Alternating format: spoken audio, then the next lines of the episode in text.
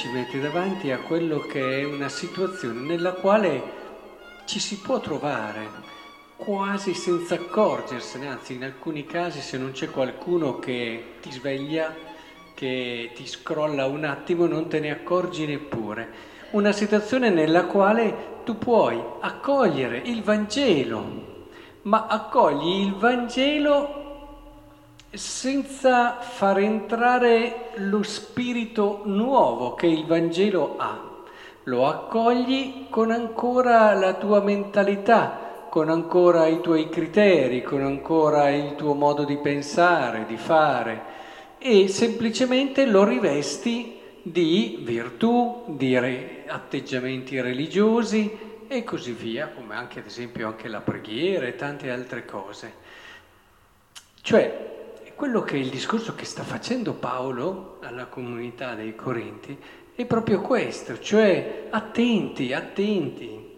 Eh, è vero, voi avete seguito, avete seguito il Signore, però, però attenzione perché state continuando con comportamenti profondamente immorali, con comportamenti che non sono secondo il, lo spirito proprio del Vangelo, addirittura ve ne, ve ne vantate, il che è molto pericoloso.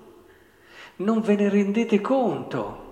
E allora in questi casi occorre un intervento deciso come quello che ha fatto Paolo, per cercare di svegliare queste persone e fare capire loro che stavano accogliendo il Vangelo ma mantenevano il lievito vecchio, cioè mantenevano quel modo di pensare, quel modo di fare, troppo costruito intorno a una giustizia umana, a volte in certi casi, oppure troppo costruito intorno a delle visioni umane. Pensate quante volte, noi sì, l'ho visto questo in persone neoconvertite, e, e, piene di entusiasmo, operano, però ragionano ancora con la loro mentalità e quindi mettono quello che prima era magari una passione disordinata eh, in una logica di Vangelo ma che rimane disordinata. E perché bisogna poi, il cambiamento richiede tempo, il cambiamento non è per nulla semplice. È vero che possiamo vedere persone che dopo alcune esperienze particolari possono ritornare a casa cambiate, almeno in apparenza, con atteggiamenti religiosi rinnovati, con preghiera, lasciano magari certi peccati che prima facevano, ma bisogna vedere con che lievito. Ci vuole del tempo per una conversione autentica, ci vuole il tempo di calare quella che è stato il momento di grazia in quella nostra umanità, perché il Vangelo e la parola la cambi dal di dentro. E, e, è facile a volte, per questo uh, gli uomini religiosi, se non cambiano e non si convertono sul serio, possono diventare addirittura più perfidi di quelle che sono persone non religiose, perché poi danno anche quel sostrato di, di religiosità e, e, non cambiando quelle che è un ripiegamento su se stessi, gli danno semplicemente una veste religiosa, diventano davvero come queste persone, persone che sono da richiamare in modo molto fermo, molto decisi, possono arrivare a degli scandali anche grandi.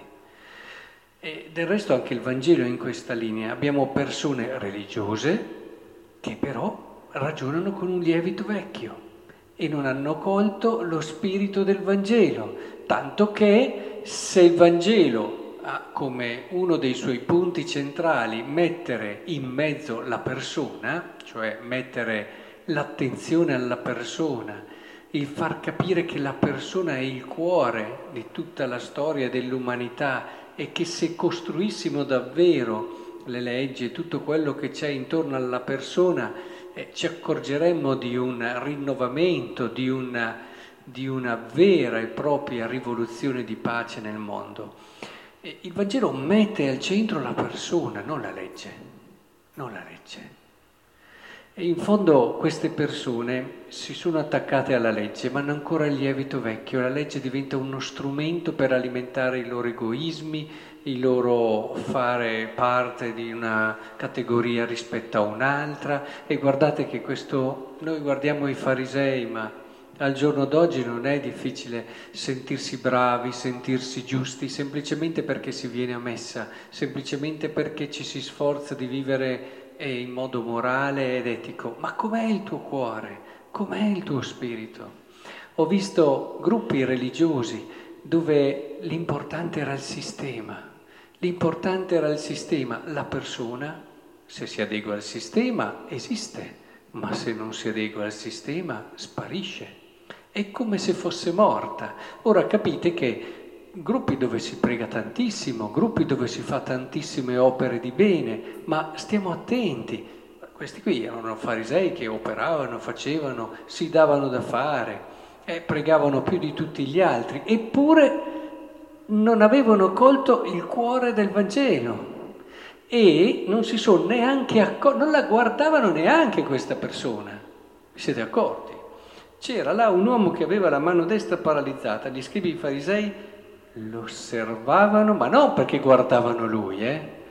lo osservavano per vedere se lo guariva in giorno di sabato, per trovare di chi accusarlo. Mi, mi commuove Gesù perché anche per queste cose danno un po' fastidio, eh? soprattutto, e infatti in certi momenti anche Gesù è molto duro, le persone su cui è più duro sono proprio i farisei, però... Eh, vuol dare una speranza anche a loro, li vuole aiutare. Quindi che cosa fa?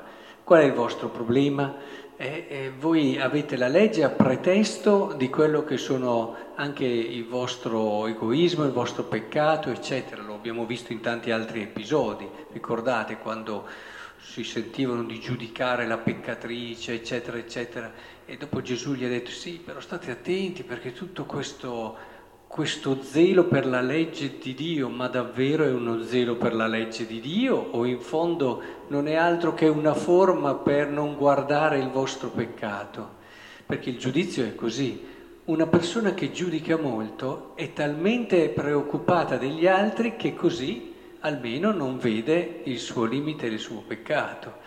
E ora il problema grosso è proprio questo qui, quello di dire la persona, eh? allora Gesù prende questo qui e lo mette in mezzo, bellissimo, lo mette in mezzo come di sveglia, sveglia, guardate lui, lasciate un attimo la legge, va bene la legge, però guardate lui, forse allora capirete lo spirito della legge, il senso vero della legge, guardate quella persona lì, eh, perché esempio classico per dire che i farisei non sono poi mica così lontani da noi, ci sono persone che vengono a messa tutti i giorni, che, che fanno anche delle preghiere, ma li dovessi sentire quando giudicano gli altri.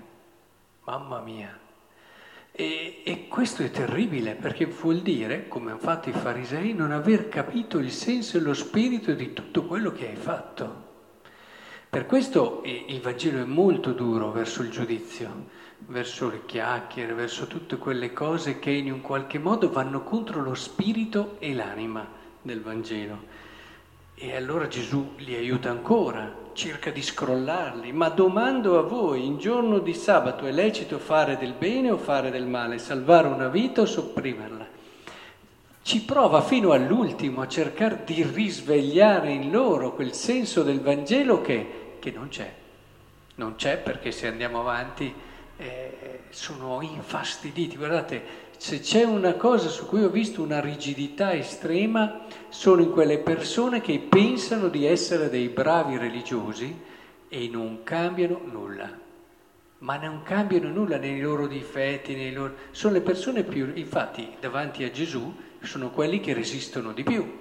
Paradossalmente, eh, chi era peccatore, pubblicano, era molto più disponibile a lasciarsi cambiare il cuore, ma chi presume di essere giusto, chi presume di essere dalla parte dei giusti? Sono le persone più tenaci, più resistenti. Ora è molto importante che da questo ci fermiamo un attimo perché la parola di Dio ci vuol bene, ci vuol bene, ci prende, ci prende sotto braccio, ci dà un abbraccio a dir la verità e ci dice dai coraggio, cerca di vedere che cosa in te può essere ancora lievito vecchio. Perché tutti noi abbiamo i nostri lieviti vecchi, magari abbiamo acquisito tante cose, abbiamo cercato di cambiare, ma ci abbiamo ancora tanto lievito vecchio dentro di noi, che ci fa un po' reinterpretare l'aspetto religioso, ce lo fa vedere solo parzialmente, ci fa vedere solo alcune cose e magari altre assolutamente non considerarle. Questo l'ho visto tante volte, rigorosissimi su certi aspetti larghi su tanti altri.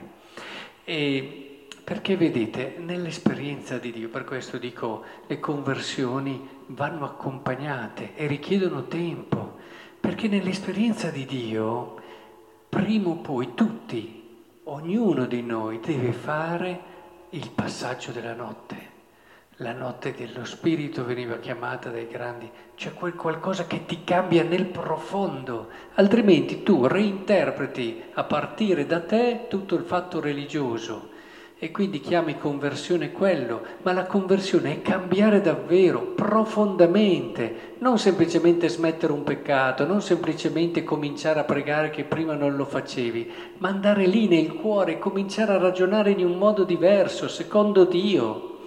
Questo richiede tempo, questo vuol dire entrare nel mistero pasquale, questo vuol dire morire per risorgere. Che il Signore ci aiuti allora a, a capire, a cogliere quelle parti in noi che ancora sono da rinnovare. Andiamo con molta umiltà, è importantissimo la chiave di tutto, guardate il Vangelo ce lo dice in tante forme. Andiamo con molta umiltà davanti al Signore e lasciamo che davvero possa mostrarci, non difendiamoci, non facciamo come questi che addirittura diventano aggressivi, lasciamo che progressivamente ci mostri, che ci vuol bene lui, eh? come voleva bene anche a questi, che ci mostri ancora quelle cose che abbiamo ancora di lievito vecchio e allora, una volta morti e risorti, vivremo la gioia e la pace di Dio nel mondo.